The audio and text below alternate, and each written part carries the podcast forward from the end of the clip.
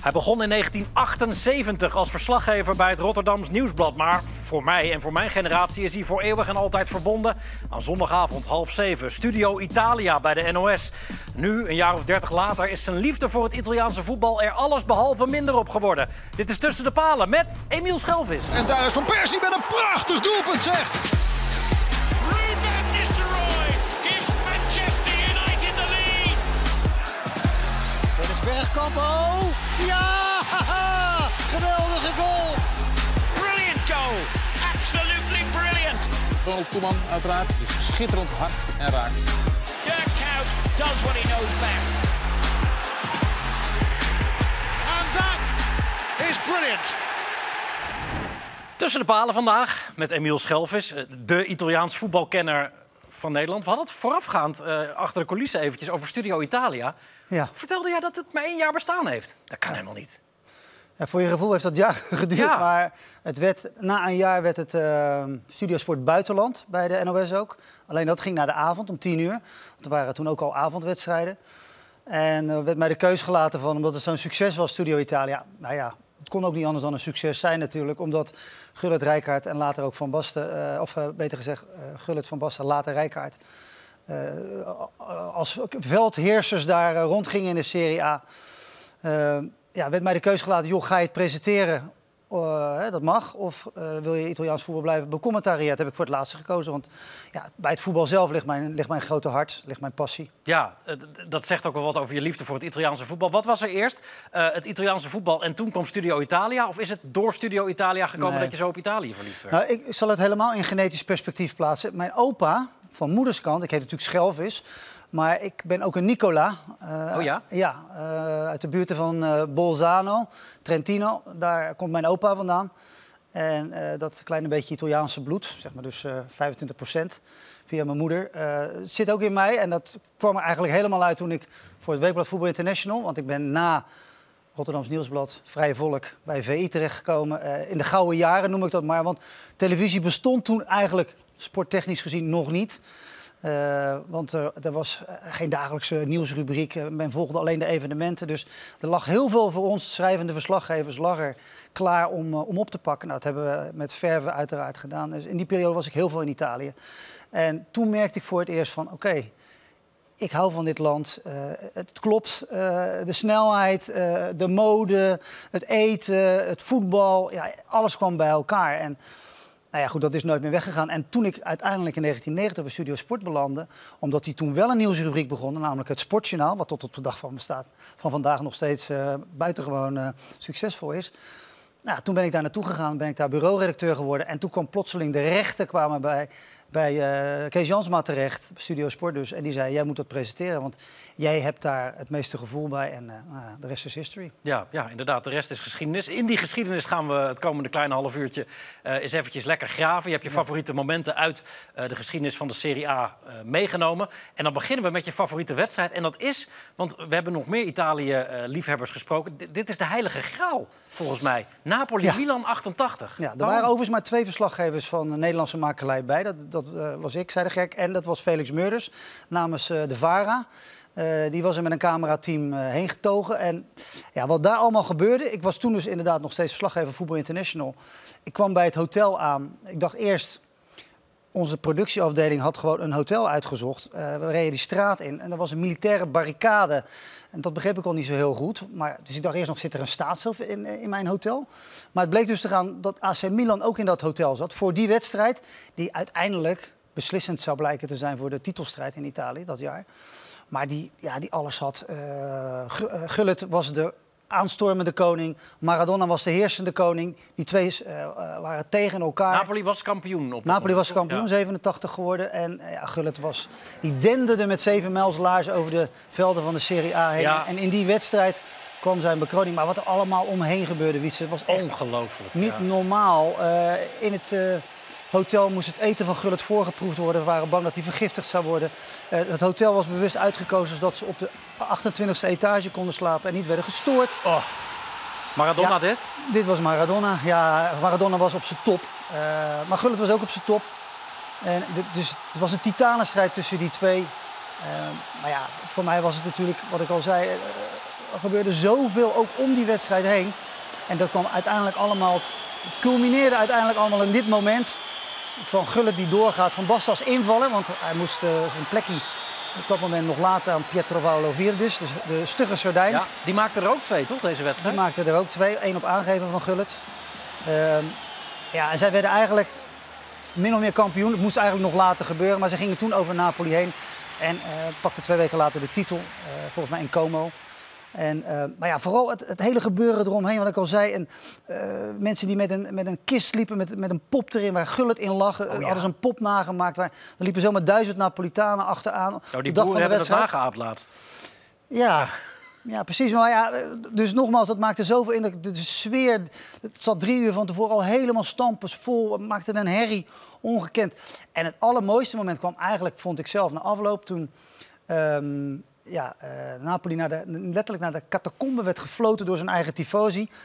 En dat Milan nog op het veld liep en dat toen het hele stadion Milan dus een ovationeel applaus Oh ja? geeft. Ja. En ik moet eerlijk zeggen, dat is voor mij altijd bepalend gebleven voor, laat ik maar zeggen, de imbecielen die ook onder supporters af en toe huizen en de echte liefhebbers. Want als je dat kan als supporters scharen, dat je je, laat maar zeggen, je klasse durft te tonen aan de tegenstander, ja, dan, dan ben je boven alles verheven en dan is het voor altijd goed. Als je dit ziet, het, het weer, het stadion, de sfeer, de, de kleuren van de shirts, alles lijkt te passen. De beste voetballers op het Ja. veld. Dit, dit, dit klinkt als de perfecte voetbaldag. Nou, dat was het ook. Eh, en het is voor mij de perfecte start geweest natuurlijk van mijn liefde. Want het was het eerste jaar ook dat ik volle bak in Italië achter die jongens, met name de Gullit en eh, Van Basten, maar met name Gullit, want Van Basten was lang geblesseerd, aanliep. Van Basten kwam ik later weer tegen op weg naar zijn glorieuze EK. Ja, alles klopte inderdaad. En ehm, nou ja, die, die passie die heb ik toen gevoeld en die is eigenlijk nooit weggegaan. En eh, nogmaals gezegd, het zal genetisch ook het een en ander eh, zijn oorsprong eh, hebben. Maar het, heeft altijd mijn, eh, ja, het is altijd mijn benzine gebleven. Ja, je, zeg hebt, je hebt maar. er een boek over geschreven zelfs. Ja, ook nog over de persoonlijke ontmoetingen met die jongens. Want eh, dat was in die periode, eh, met alle respect voor jouw generatie en de generaties die nog komen. Want, dat- want het is niet makkelijk om tegenwoordig te werken met zoveel media en met zoveel aandacht. En met zo weinig interesse van de spelers zelf meer. Maar toen was alles nog heel toegankelijk. En kon je, ja, ik heb ook uren in het eh, hoge gras van Milanello naar trainingen van Arrigo Sacchi liggen kijken.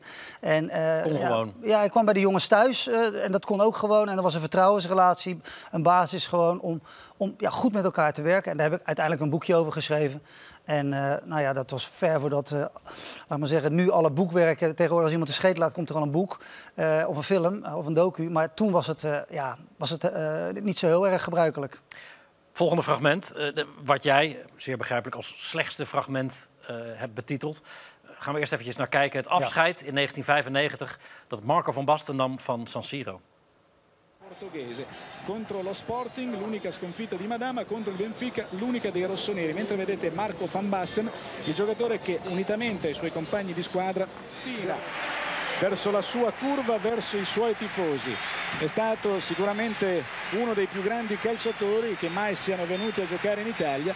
E visto che Aldo Serena è stato anche suo compagno di squadra vorrei da te un ricordo. Dobbiamo celebrare soltanto la fine di una carriera agonistica ma di una grandissima carriera Sì, un giocatore eccezionale, un attaccante fortissimo sotto tutti i punti di vista, molto alto ma agile, veloce, con una, una tecnica sopraffina e poi un giocatore micidiale in area di rigore, una freddezza vista a pochissimo. Ja, nou is het een land waar de emotie eh, hoog aan de oppervlakte zit. Maar tranen bij een trainer, bij het afscheid van een speler... die, die al een paar jaar eigenlijk nauwelijks meer iets Ja. kon laten zien. Dat zegt wel alles over Van Basten ook, hè? Ja, Marco van Basten was ook zeg maar, een bijna Italiaanse speler. Zijn, het gracieuze van hem. Zijn echte wil, zoals echte nummer 9 dat hadden in Italië, om alleen maar aan scoren te denken.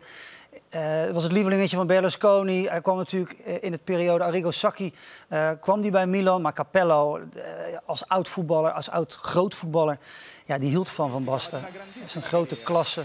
En die tranen, merkwaardige is, ik ben later nog eens terug geweest bij Capello toen die trainer van AS Roma was. Heb ik hem geïnterviewd. En toen heb ik gezegd tegen hem, joh, eh, besef, beseft u wel dat die tranen die u daar laat op de bank bij dat afscheid van Marco, dat dat wordt beschouwd als een van de allergrootste complimenten die eh, Van Basten ooit heeft gehad. En toen moest hij weer huilen. Niet waar. Ja, dus dat, dat zit zo in zijn systeem. Eh, en eh, ja, en nogmaals gezegd, ja, dat, dat, dat maakt zoveel indruk. En nou, laten we wel zijn, Marco heeft, helaas maar tot zijn 28e kunnen voetballen. Maar hij heeft natuurlijk ontzettend veel gegeven aan iedereen. Het was een echte spits. Hij was bezig met waar dat hok met name stond. En hè, waar wij nu in zitten. Eh, daar leefde hij van, daar leefde hij voor. En daar kon hij ook wel eh, wat mee met die balletjes die in zijn buurt kwamen. Fantastische goals, spitse goals, maar ook eh, bijzondere goals. We hebben ze allemaal gezien. Hier, dit is ook mooi. Het paasje vanuit de rug. Hè. Champions League finale, Europa Cup 1 heette het toen nog tegen Steaua Boekarest. Twee keer gescoord, Gullit twee keer gescoord. Nou ja, dat was een tijdperk. Dus het mooie is, eh, laatst eh, Gasperini, de, de, de gevierde coach van Atalanta, die zei van ja, uw systeem dat is zo bijzonder. Nou, zei hij, systeem is helemaal niet bijzonder. Er zijn gewoon vier inspiratiebronnen voor iedereen in het voetbal. Dat is Brazilië 70, dat is het Nederland zelf tot 1974, dat is Milan in de jaren 90 en het is Barcelona van Guardiola. Daar gaat het om. Ja, Dus daar haal je alle inspiratie. Dus voor iedereen die YouTube-filmpjes nog zit te kijken, kijk vooral naar die elftallen. En dan zul je alles vinden wat het voetbal je kan brengen. maar dat vind ik wel opvallend dat je dit nu zegt. Eh, want Capello inderdaad, Sacchi, het, het grote Milan. Maar als favoriete trainer kies jij, ehm, kijk maar even mee, voor iemand anders. Boggi fluit af en geeft Juventus het kampioenschap in de Italiaanse Serie A. Fotografen om Lippi heen. De succescoach van Juventus. De 25e titel is binnen. Kijk eens, Edgar David. Net zo scherp als op het veld is hij nu in zijn eentje. Loopt hij helemaal naar de supporters. Schitterend. Met de sigaar, Marcello Lippi. Dat zegt wel wat over hem. Als je net inderdaad zo hoog opgeeft over die andere Italiaanse trainers. Ja, Marcelo Lippi vond ik een fenomeen. En in meerdere opzichten, ook in menselijk opzicht. Ik heb een aantal jaren achter hem aan moeten lopen. Eh, met name rond de Champions League ontmoetingen met Ajax. Toen werkte ik eh, voor Studio Sport. Was ik die Ita- Italiaanse eh, man natuurlijk. Dus ik herinner me ook bijvoorbeeld op weg naar de Champions League finale in Rome. dat ik zijn hele team niet één keer, niet een halve bal heb zien trappen. Want hij had alles afgeschermd. We mochten niks filmen. Eh, later zou blijken waarom. Want hij had een leuke tactiek bedacht voor eh, Louis van Gaal. Nou, door ineens met drie spitsen te gaan spelen. Maar goed, in ieder geval, eh, daar bouwde zich al een soort van relatie op. En later eh, heb ik hem nog een keertje eh, per ongeluk... want ik ging toen wel filmen toen hij weer eens een training had afgesloten. Maar toen had hij één hek opengelaten. Dat was wat minder handig van hem. Toen ben ik wel gaan filmen. En toen kreeg ik een soort van meningsverschil verschil met hem. En de volgende dag, toen ik veldverslaggever was...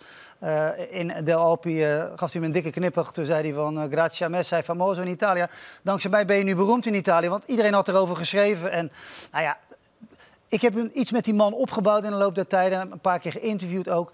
Bij de wedstrijd Feyenoord-Juventus, toen ze met 2-0 wonnen Feyenoord van het grote Juve Ja, met Zidane. Champions League. Ja. Ook Champions League. Toen wilde die Koetkekoet, Leo Beenhakker en Jorien van der Herik persoonlijk feliciteren met die overwinning. Toen heb ik hem nog meegenomen door de, door, de, door de gangen van de Kuip naar de bestuurskamer van Feyenoord. Dus ja, ik vond het een gentleman. Tegelijkertijd was het ook, laten we niet vergeten, een hele slimme tacticus. En ontzettend succesvol natuurlijk. En die over die tactiek, daar zegt hij zelf ook nog wel eh, wat aardigs over. Le partite secondo me nascono in una maniera, proseguono in un'altra e finiscono in un'altra ancora. Quando vedo degli allenatori che la loro squadra ha un po' di problemi no, con la squadra avversaria e loro sono lì fermi in panchina e non fanno niente per cambiare questo andazzo alla partita, io divento matto. No? Mooi. Ja, nee, maar goed, daar heb je dus. Hij had Ajax natuurlijk tot in den treuren geanalyseerd. Hij ging plotseling spelen met Ravanelli helemaal op rechts, Del Piero helemaal op links en Vialli in de spits. En daar verraste die Van Gaal toch even mee. Later moest hij dat natuurlijk wel weer een beetje bijspijkeren. En uiteindelijk werd het een loterij natuurlijk in die finale met die, met die penalties. Maar ja, ook dan zie je weer de klasse van Lippi. Eh, ze wonnen uiteindelijk en natuurlijk was hij blij. Maar hij is dan niet een trainer die dan helemaal dat veld instiefelt... en dan bovenop die spelers springt of, of meteen eh à la Mourinho eh, naar de supporters eh, zeg maar toe eh, holt. Ja. Nee, hij, hij- heeft klasse, hij blijft, bleef rustig langs de kant. Hij zit ook bijna niet in een shot. Nee, Nee, onzichtbaar in de, in de wedstrijdregistratie, zoals dat heet. ja. Letterlijk, Nou ja, komt niet voorbij. nou ja, dat, dat zegt iets. Maar hij is wel gewoon wereldkampioen met Italië in 2006 Nou, geworden. ja. En hij heeft de Champions League gewonnen. Eh, en hij won later natuurlijk, eh, ja, later verloor hij de Champions League finale van Dortmund. Nadat hij in de halve finale dus eh, Ajax had uitgeschakeld met 4-1 en 2-1 in de arena. Een, fantastische demonstratie. En laten we wel zijn, natuurlijk, als je Zidane hebt en Del Piero. Maar ja, dan kan je ook wel vooruit En voetballen. Davids erachter. En ja. Davids, dus met Ja. andere woorden, de, de illusie van dat met name Juve alleen maar verdedigend heeft geopereerd, altijd in zijn geschiedenis, is natuurlijk ook onzin. Want Juventus elftal, je wordt niet alleen maar kampioen door te verdedigen. Duidelijk. Ehm, mijn favoriet van jouw lijst, en dat vond ik een opvallende... Paul Gascoigne als favoriete Ja. speler. Ah, fantastisch, Emiel. Nou ja, kijk, Italië is natuurlijk gekheid. Italië is eh, volkomen verdwazing af en toe door de passie die ze hebben. Eh, de supporters die, die vragen ontzettend veel. Ze geven ook veel. Ze vragen ontzettend veel. En dan is het toch lekker dat er af en toe zo'n maffe Engelsman tussendoor wandelt. Die gewoon helemaal in zijn eigen wereld zit. En die er ook een beetje de draak mee steekt. Want dat hebben we toch ja, hebben we dat nodig? En dat zie je bijvoorbeeld, dat is misschien wel een leuk moment om hem gelijk te laten zien, bij zijn presentatie. Nou ja, dan zie je Ja, die de waanzin die, Ja. die op hem afkomt. Kijk, Ja, je vraagt je af waarom mensen doordraaien soms, hè? Maar als je zo maar je hoort de verhalen van allemaal, hè? Je hoort ze van Mark van Bommel, Wesley Sneijder uit een, uit een tijdperk nog niet zo lang geleden. Hoor je dat ook? Dit is goed, zeg. En die had hij dus nog geen bal geraakt. Dat hij nog Dit- een hier bal kwam hij raakt. aan. Hij, maakte de mensen over die hem later gingen presenteren ook nog gewoon een beetje belachelijk. Oh. Eh, dat, hoorde, dat hoorde ook bij. Ja, hij was natuurlijk ook een beetje losgeslagen. Ik bedoel, hij heeft zijn vrouw naar huis gestuurd. Eh, en daarna met vier vrienden eh, Rome onveilig maken. Nou, oké, dat vonden ze niet zo leuk bij Lazio. Hebben ze hem weer uitgegooid, gegooid, die vrienden. Nou, heeft Aaron Winter hem nog even in handen eh, Ja. in, in, zijn, in zijn huis eh, binnen gehad... om hem toch een beetje, nog een beetje stabiele thuisbasis te Maar geven. Mario Balotelli is een soort dominee vergeleken bij Paul Nee, maar Gascoigne. Was de ultieme. Ik bedoel, die kwam met een lange paardenstaart, kwam niet eens op de training. Of eh, toen hij een heleboel kilo was afgevallen en geblesseerd was geweest, was er een verslaggever, weet ik nog heel goed, van eh Tele Cinque. Die bood hem een bos bloemen aan. Dan nam hij een hele grote hap uit. Toen zei hij van, zo, zo komt het dat ik zoveel kilo ben afgevallen, omdat ik I eat fucking flowers. Nou ja, dat soort dingen maakte hij allemaal met hem. En ik heb hem een keer mogen interviewen. Eh, dankzij Aaron Winter, want toen had hij al een exclusief tv-contract bij Channel 4. Niemand kwam eigenlijk bij hem in de buurt. Kijk, hier sta ik op Campo Maestrelli. Daar heeft hij een soort Word Romeinse... jij, word jij wel ouder? Nee, nauwelijks. Nee? Terwijl er Nee. toch genoeg gebeurd is in mijn leven waardoor je echt wel oud zou kunnen worden. Eh, maar goed, eh, dat was een geweldig moment. Dus moet je je voorstellen, mijn producer was Aaron Winter. We hadden het interview. eh, hij praatte eigenlijk met, totaal niet met buitenlandse pers. En eh, nou, ik mocht hem alles vragen. Het was ook een redelijk normaal interview. Alleen, ja, je ziet al. Ik bedoel, hij heeft een van de Romeinse handdoek omgeslagen. Hij heeft van die, van die, van die, van die slippers aan. Dus hier staat niet echt een voetballer, toch? Maar ja, het, het was geweldig. Hij nam overigens, dat was wel weer leuk. Hij kreeg natuurlijk een geweldige peun van eh, Jan Wouters op eh, Wembley ooit. Ja, Die- 93. Die, brak, die brak zijn jukbeen. Maar dat nam hij hem niet kwalijk. Nee hoor. Nee? Hij zei toen van, wat was vlak voor de EK 96. We zien elkaar wel terug. En toen heeft hij ook nog een aardig EK gespeeld, eh, moet ik zeggen. Met Engeland. Ja, zeker. Ehm, hij kon natuurlijk ook gewoon uitstekend voetballen. Oh. Zo is het ook. Oh. En hij was al populair toen hij op het vliegveld kwam. Maar helemaal toen hij in de derby meteen raak kopte namens Lazio. Free kick. Gascoigne, yes, he's got it! His first goal for Lazio comes three minutes from the end of the Rome derby. The saviour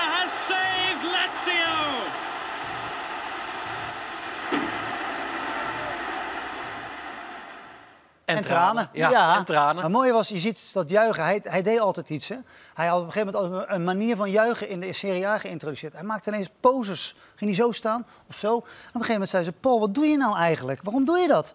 Toen zei hij, nou, als ik eh, naar het trainingscomplex rijd... dan rijd ik door zo'n laan heen met allemaal van die oude beelden. Die doe ik En- na. En die heeft hij gewoon nagedaan. Iedere, iedere week een ander beeld. Ja, ja. Nou ja, bedoel, dat zegt iets over... En godzijdank leeft hij nog, want...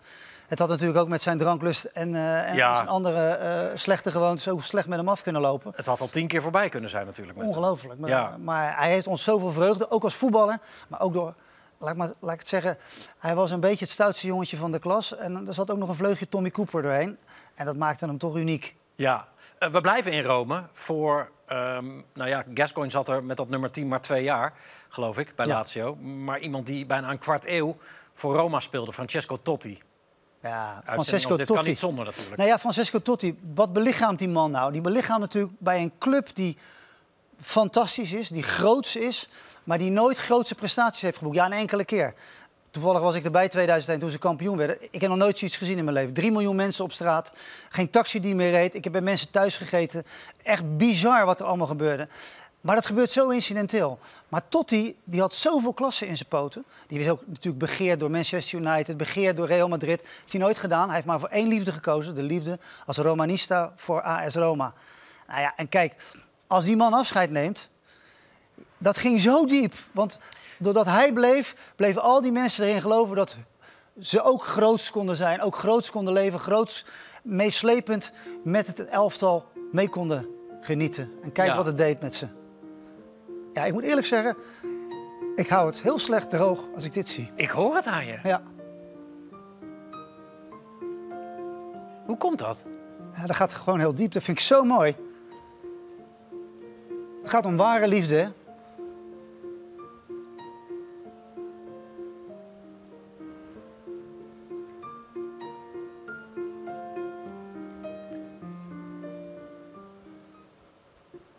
Ja, dat is. eh, ja, ik weet niet, dat, dat, dat raakt je zo. Dat, ik, dat kan ik niet uitleggen. Dat, als je, ik, heb dat, ik heb het ademloos zitten kijken. Ik heb het nog vaak teruggespoeld. En natuurlijk, eh, het is ook een soort. Ik weet niet, eh, hij zei van: ik ben, ik ben geen kind meer nu. Ik ben gestopt als voetballer, 40 jaar. En nu moet ik een moeilijke man zijn. Ik vind het moeilijk. Ik vind het moeilijk, weet je wel. En, en, en wat, wat hij zegt tegen die supporters.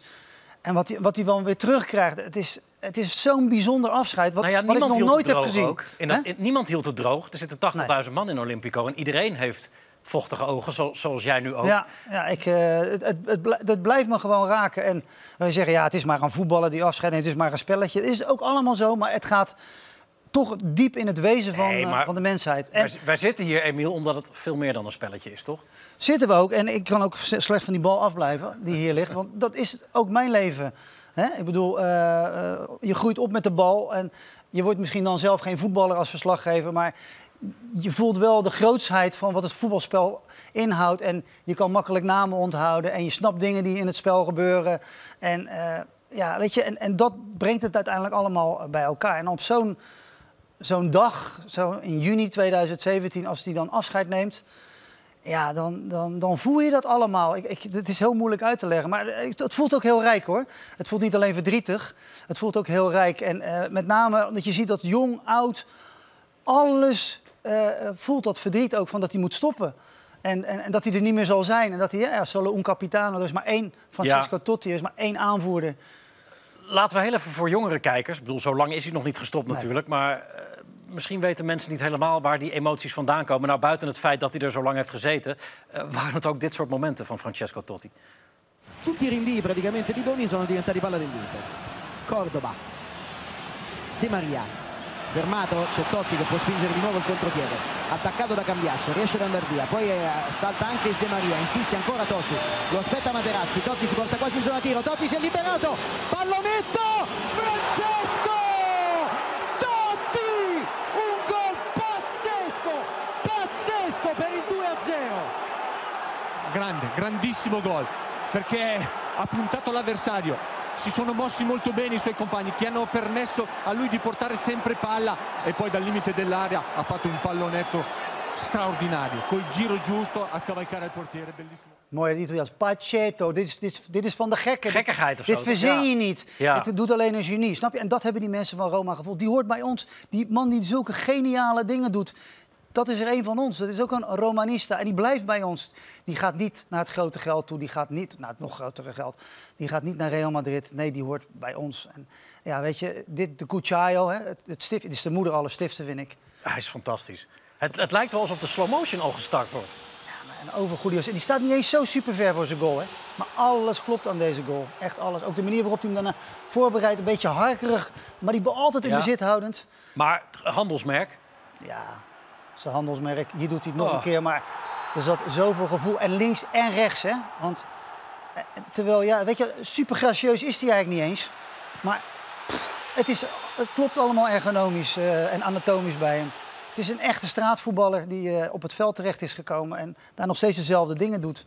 Ja, ik, ik kan ook uren naar zijn goals kijken. Als je Ja. de top 10 van Totti, kijk hem rustig terug. Maar wa- wat, wat emotioneerde jou nou net aan? Was het de ehm, emotie die je in dat stadion bij dat afscheid ziet... of ook de voetballer Totti? Ja, allebei. Het is het straatjongetje, weet je wel. Die, die gewoon trouw blijft aan, aan de liefde. Trouw blijft aan zijn eigen liefde.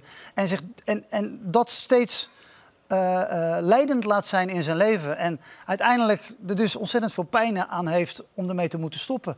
Omdat niet meer met die bal iets serieus te doen. Hij heeft daarna nog even rondgezworven als een soort van eh, eh, bestuurslid. Nou, dat ging helemaal nergens over. Dat heeft die Monchi nog zijn Ja, kop gekost. Een soort Maar ambassadeur was hij ook. ja, hij, was, eh, hij zou opgeleid worden tot technisch directeur. Volkomen ongeschikt. De man was voetballer, was, was het icoon, was een beetje Roma. Alle trainers hebben dat ervaren, dat ze eigenlijk niks te zeggen hadden. Want het ging om Totti. We sluiten af. ehm, en niks ten nadele van deze persoon. Maar het is een, een, een nogal vreemde stap van Francesco Totti naar Marciano Vink. Ja, met zijn belangwekkendste moment eh, eh, in de Serie A. In de korte carrière die hij daar gehad heeft. Maar wel eentje die ook meteen in de categorie van mooiste doelpunten die ik ooit heb gezien. Zeker op dat moment in zijn carrière zo'n goal maken. Daar komt hij. In de derby. Eén man, Jugovic. Tweede man, Evani. Derde man, Vjekowood, toch niet de minste. En dan even de Stefan de Vrijbeweging en dan langs Sacchetti. Ik was commentator bij die wedstrijd en ik zei, hoe durf je als keeper nog aan die bal te komen? Hoe durf je het? Goeie. Dit was namens de NOS, dus we mogen het commentaar niet uitzenden helaas. Nee, jammer. Eh, dat, dat is eigendom van de NOS inderdaad. Maar de beelden hebben we gelukkig wel. Dit was ook tegen een heel goed Sampdoria. Want die hadden net op Wembley die wedstrijd gespeeld. Een jaar of twee jaar daarvoor. Ja, 92. ja. Ja, dit is het moment voor Marciano. Marciano heeft later verteld dat op dat moment dat hij die solo inzette, dat zijn voeten de grond niet meer raakten voor, voor het idee. Dat hij aan het zweven was, dat hij ook niet meer wist daarna wat hij deed. Het was, ja, weet je, het was geen succesepisode. Want als we kijken naar de meeste Nederlanders, die hebben het daar wel redelijk tot goed gedaan. Met name natuurlijk de beroemde drie bij Milan. Maar ook uh, Aaron Winter, bij Lazio, Clarence Seedorf niet te vergeten. Om maar even een paar grote te noemen. En Vink zat een beetje in de schaduw van, hè, laat maar even zeggen, de Schippies, de, de Roy's, de Kreken. Die ook allemaal die kant op zijn gegaan. Ook best mooie carrières hebben gehad. Maar dit is zijn moment. Als hij nu nog in Genua komt, Ja, Marciano, en hij zegt, joh, dit ben ik. ja. Maar ja. dan hoeft hij niet te betalen. Nee, Nee, dat, is ook, meer. dat is ook zo mooi aan Italië natuurlijk. Die, die verafgoding van voetballers. Ja, dat van is, Totti, van Maradona, van Van Basten. Maar ook van Marciano Vink. nee, maar dat, dat, dat, dat wordt ook op handen gedragen. Ik bedoel, weet je, ze zien het allemaal, het is bijna religieus, hè? Eh, het, het, het gaat gewoon zo ontzettend diep. Het, het is niet eh, een bijzaak in het leven. Nee, in Italië is voetbal het leven. Ik heb tot slot nog een klein verzoekje. Want we hebben die goal dus niet met jouw commentaar. Nee, Wil je hem even doen? tuurlijk. Starten wij hem in? Ja hoor, Hebben we hem nu wel met commentaar van jou? daar komt hij. Geen probleem. Bal wordt daar door Signorini eh, naar Marciano. Van Marciano is één man kwijt. Dat is Jugovic. Die probeert nog een tackle. Evani aanvallen. Dat is goed te zien. Vjekovoet is ook te laat. Dat wil wat zeggen. Dan nog één man. Sacchetti. Pajuka blijft er dan af, man. Nee, hij kan hem toch niet eh, verhinderen. Een geweldig moment voor Marciano Vink. Om op dit moment dit doelpunt te mogen maken. Hij gaat natuurlijk naar eh, de Curva toe waar de Genuanen zitten. Want het is een thuiswedstrijd van Sampdoria. Hij moet naar zijn eigen supporters. Alles klopt aan deze solo. Het is een tango de l'amore van eh, Marciano Vink. Niet tegen te houden, ook niet door de keeper dus uiteindelijk. En de enorme vreugde bij Genoa in een derby die overigens 1-1 eindigt. Niet onbelangrijk. Niet onbelangrijk. Dankjewel, Emiel. Ja. Dit was een mooie. Eh, met, met emotie, zoals het een beetje hoort bij een eh, uitzending over het Italiaanse voetbal. Ehm, erbij natuurlijk. Ehm, we gaan eruit. Dit was alweer 25 minuten lang tussen de palen met Emiel Schelvis en uiteraard de Serie A. We zijn binnenkort weer terug met eh, Engeland, Spanje, Champions League of misschien wel nog meer Italië. Dank Emiel, dank voor het kijken en tot later. Dag!